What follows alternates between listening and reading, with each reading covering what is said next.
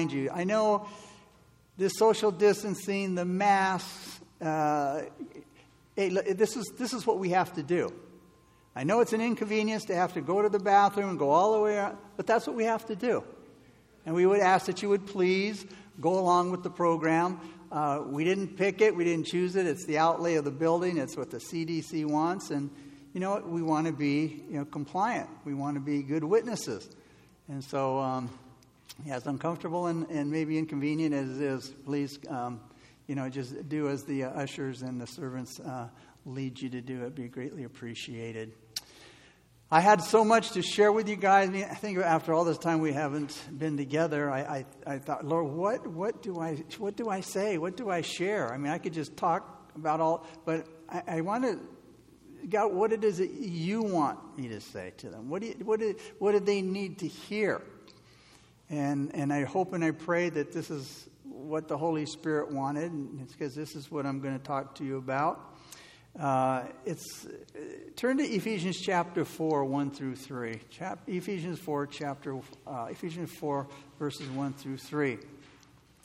And the message is walking together in a world in conflict. Walking together in a world in conflict. We are now, this morning, living in a different world than we were a few months ago. We are living in a nation quickly becoming characterized by division, conflict, lawlessness. And these things breed many other ungodly behaviors. But the church has to stand together. But in order to do this, we have to understand the new and changing executive orders to protect our unchangeable religious freedom. And as of late, our nation has been crippled, ripped apart by confusion, despair, chaos, and violence. First caused by the pandemic, then topped off by the prote- protesting and the rioting and the racial divide. We're living in a time of uncertainty. But there's one thing that I am certain of there is one who can make sense out of the nonsense, and that's the Lord Jesus Christ. And we know how it's all going to turn out. Knowing that, there's no need to fret. The one thing that we know to be good and true is the gospel of Jesus Christ. For churches to be equipped to shepherd their congregation through this upheaval and be a light to their community and the world during this time, we have to understand the new and radical force driving the executive orders to protect our right to this, our religious freedoms. Right now, we are witnessing the conflict in the world among each other. Uh, uh, but conflict between Christians is one of the most destructive forces in the church. When there's, no, when there's division among each other, it has destroyed churches. It destroys lives.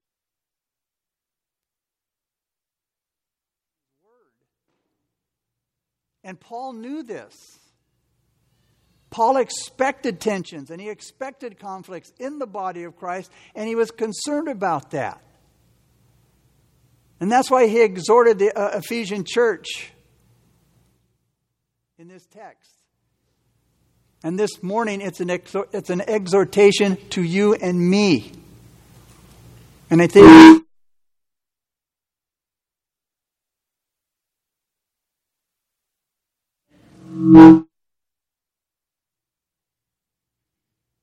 As I said, Paul knew this. Paul expected tensions and conflicts in the body of Christ, and he was concerned about that, thus the exhortation. And like I said, this is an exhortation to you and me this morning.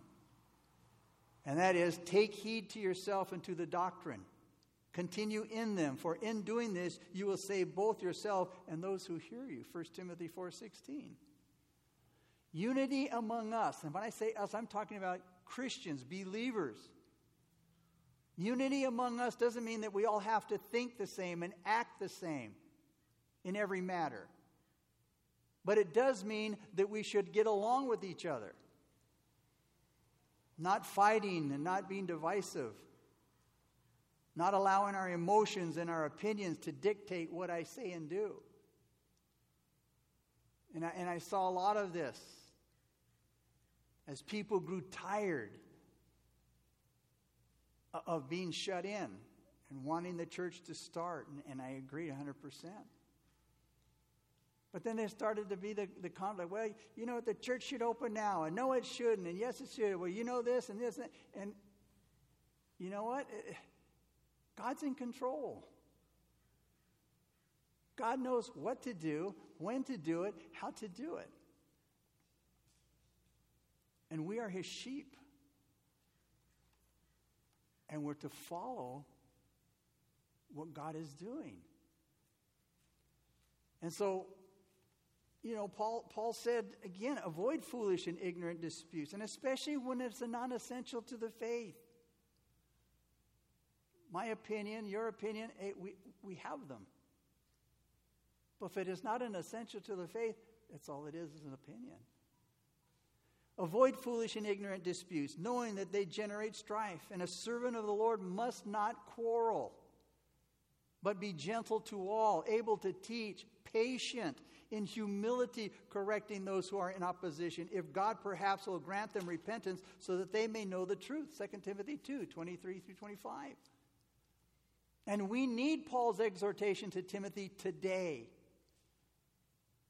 because there's a lot of, of divisiveness and grumbling in the world.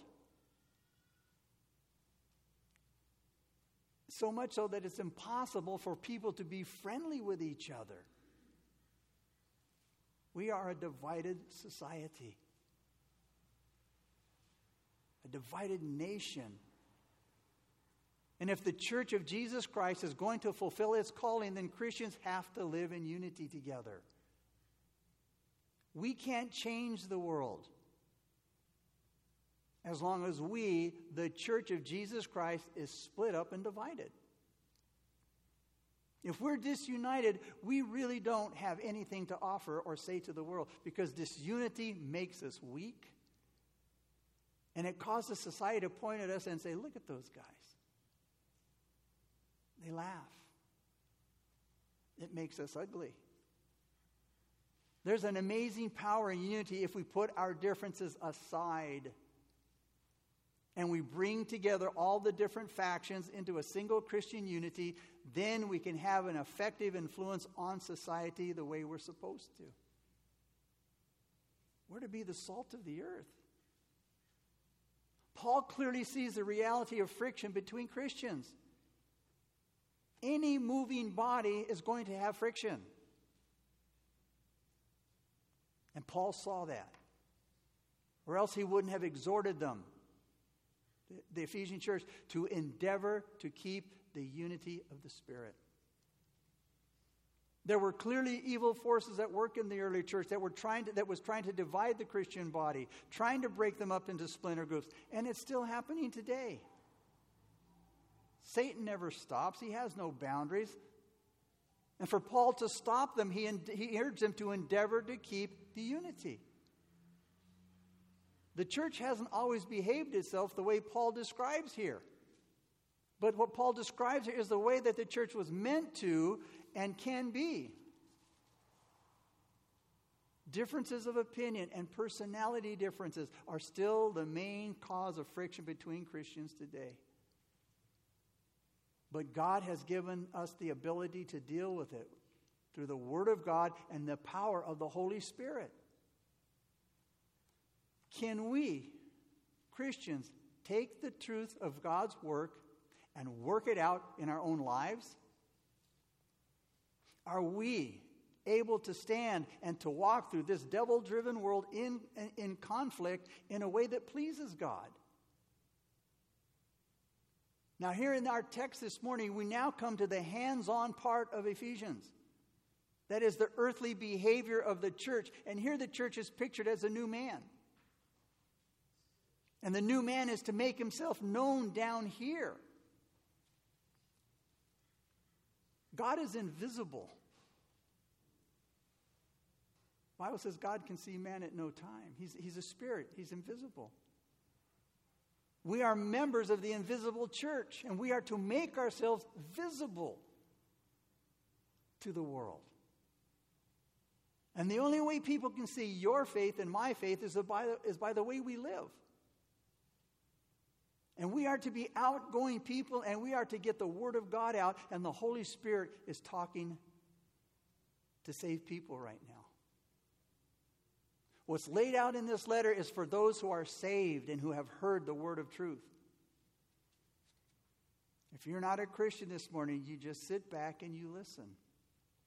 And you learn what God would ask of you if you're going to become a Christian. And then when you look around, you will know whether or not the Christians you know are living the way God wants them to live. So let's begin now in chapter 4 with verse 1. Paul says, I, therefore, the prisoner of the Lord, beseech you to walk worthy of the calling with which you were called. First of, Paul's prison epistles.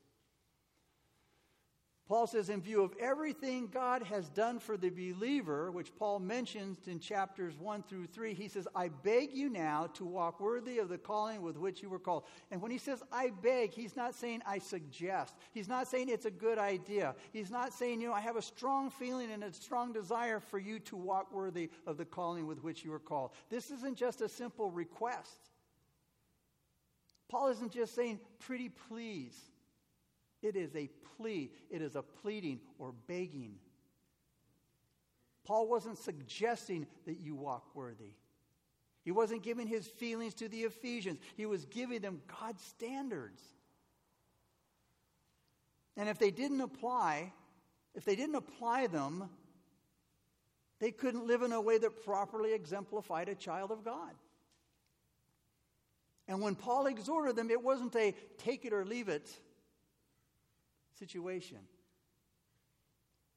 Paul couldn't rest until all of those who were given to him for their spiritual care walked in a manner worthy of the calling within which they were called.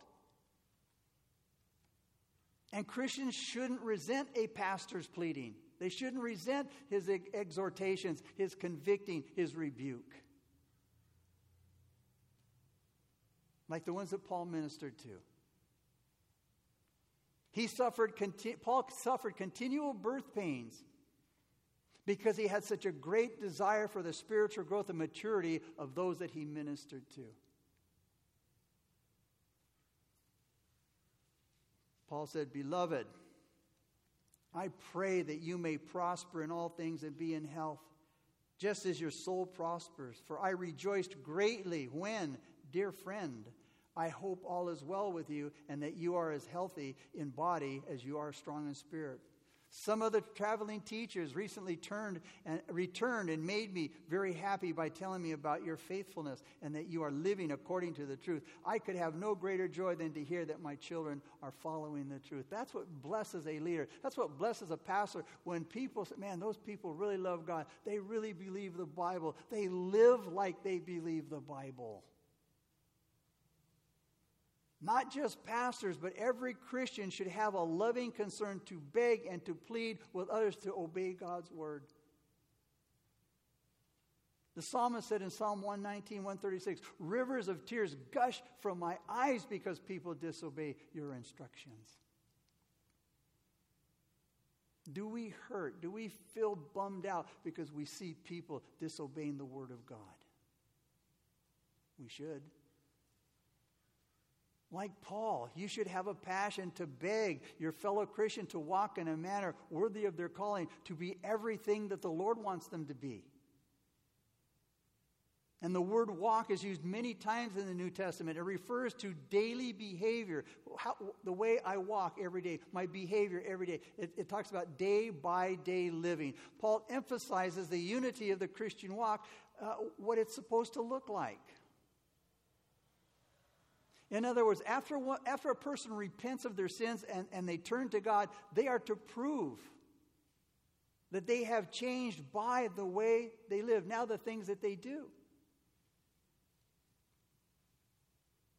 They are to have good works befitting of repentance. Acts 26 20. The Christian who walks in a manner worthy of the calling with which he's been called is a Christian who lives every day marching, uh, matching his call as a child of God. He lives every day matching his call to a child of God. His normal everyday living matches his spiritual position. The calling with which you were called is the sovereign, redemptive calling of God. Paul said, Beloved of God, you are called to be noticed. You are called to be saints, separate, sanctified, set apart. God wants us to be reflectors of His own holiness because He had specially set His love on us. I, you know what? Am I truly born again of the Spirit? Are you truly born again of His Spirit? Are you truly washed from guilt before God by the precious blood of Calvary, the cross? Do I really love the Lord Jesus? Remember, the litmus test was if you love me, obey me. Do I really love the Lord Jesus enough to obey him? Then I am one of God's loved ones, if I do, who are called to be saints. And true sainthood is Christian separateness. And that is separateness from our unsaved past. I no longer do those things I did before. It is to be separateness from worldliness. I'm not like the world. I'm in it, but not of it. It's it, my, my sainthood, it, my separateness is from all known sinful ways. And I'm separated to an outward confession of Christ and an inward fellowship with Jesus and a daily usableness by God. Are you, am I usable by God every day? Is my service acceptable to God? And the first business of every Christian is this separation from the world, myself, and to develop holy character. And understand that, you know what? We're not called to be preachers. We're not called to be teachers. We're not called to be missionaries, authors, full time evangelists, or public Christian leaders. Paul said we're called to be saints. You know what that means? We are called to total separation. And Christianity puts its main emphasis on character and not service. There's a lot of service done that doesn't have the Christian character, done in the flesh. In other words, we're called to be something before we try to do something. And we're not saved by our character. It is Christ's character that saves us, not ours. And no one can save us but Jesus. No one can be saved without Jesus Christ. That's why our calling is a high calling. It's a heavenly calling, Hebrews tells us. It's a holy calling, Paul says. And that's why the faithful, responsive Christian is determined, determined, made up their mind to walk worthy of the calling in which they've been called. How am I called to walk? Paul tells you in verse 2. He says, with all lowliness and gentleness, with long suffering, bearing with one another in love. Here you have the four graces of unity. This is how we are called to walk. And Paul describes authentic Christian like character in exact words. There has to be unity before there's blessing. These, now, these graces don't come natural. We are not born with these graces. These graces are gifts of the Holy Spirit given to the born again believers in Galatians 5:25. And you know what? They begin in Jesus. The source of them are in Jesus Christ, and that makes them supernatural. If they're a gift of the Spirit, that makes them supernatural. We are to walk, Paul said, in lowliness. This involves the sinner's confession of sin and a deep realization of his unworthiness to receive God's abundant and marvelous grace, of which we don't deserve. Humility is the foundation of all the other characteristics. Without humility, I, I can't do the rest. The sincere practice of the one leads to the practice of those that follow.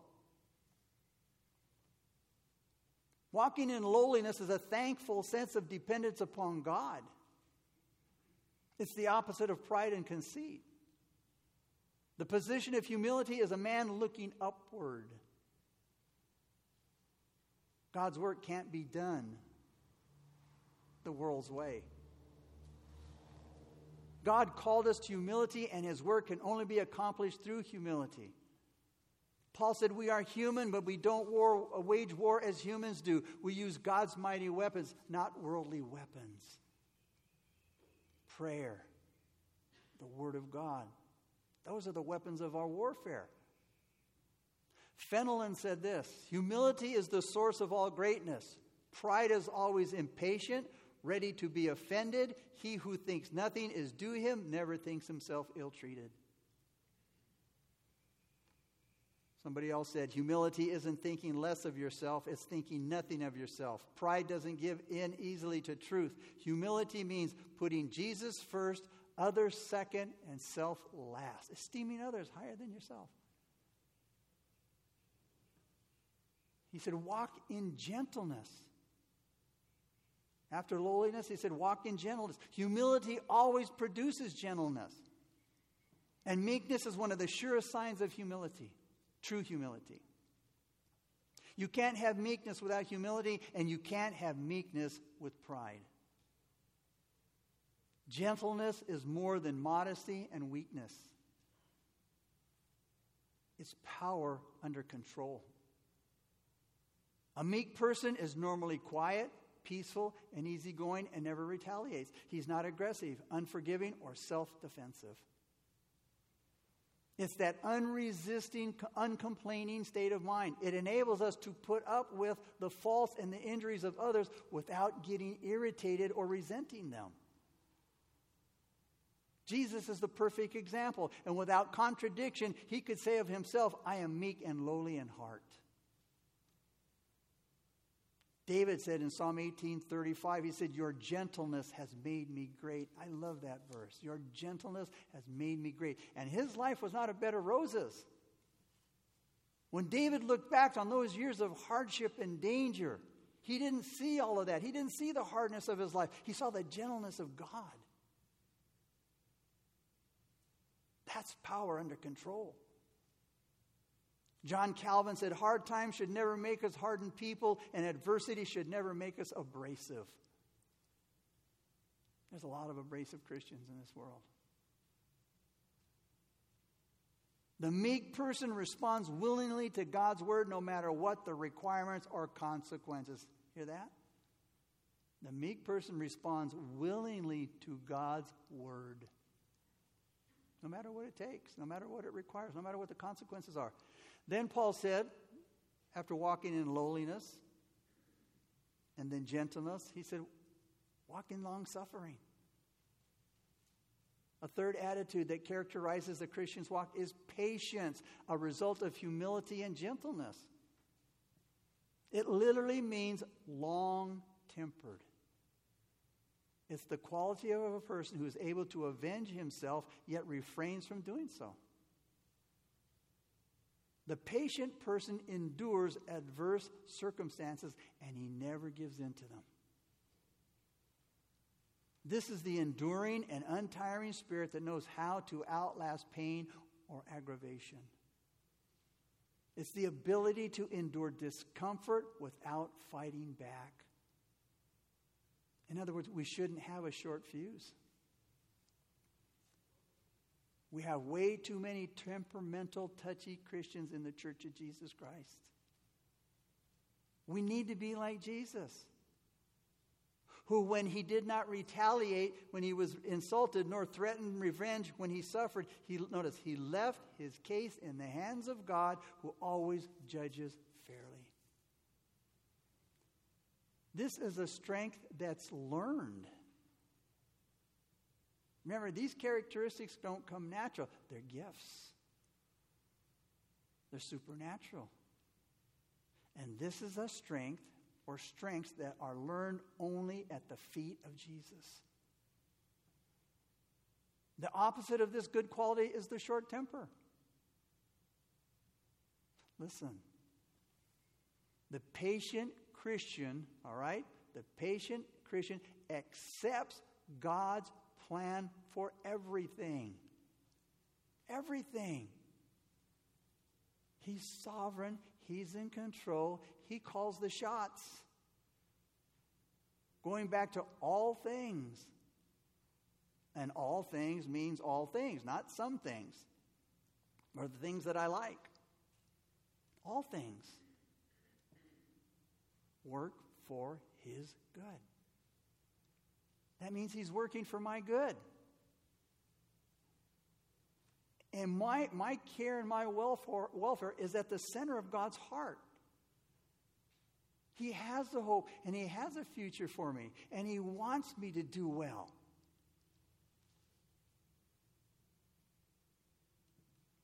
This person, who, who the, the patient Christian, accepts God's plan for everything without questioning or grumbling and complaining. He doesn't complain when his calling may be less noticeable than somebody else's. Or he doesn't complain when the Lord sends him to some dangerous or difficult place or, or, or to do some difficult task. And then lastly, Paul said, walk. Our walk should, could consist of bearing with one another in love. Bearing with one another in love. This is the practical result of a patient spirit where we go on loving and respecting others in spite of their faults and weaknesses, because we all have them. We all have them. But you can't experience this grace of bearing with one another in love, you know, apart from love. Paul said in Ephesians 6:24, "May God's grace be eternally upon all who love our Lord Jesus Christ, having patience with a regard, uh, having, a, having patience with in regard to the errors or weakness of anyone." And then Peter tells us that this kind of love covers a multitude of sins. Now, when he says it covers a multitude of sins, it doesn't mean that he's, he's hiding them or making excuses for to cut, the word cover means to throw a blanket over the sins of others. It's not to justify the sins, it's not to excuse them, it's to keep the sins from becoming any more known than necessary. I know how people love to talk about and spread the, the, the news about other people's sins. Oh, did you hear about so and so? No, we're to cover it. Let God deal with it. Paul's purpose for talking about these qualities here isn't to lay out a pattern of behavior towards men. This isn't, this is a, isn't a pattern of living towards, towards the men in the world. This is a pattern of behavior for you and me, for the church of Jesus Christ, his saints. The world doesn't have the means of, of living like this. We do in, in the Holy Spirit. But if we can't live it, how in the world are we going to show it to those outside?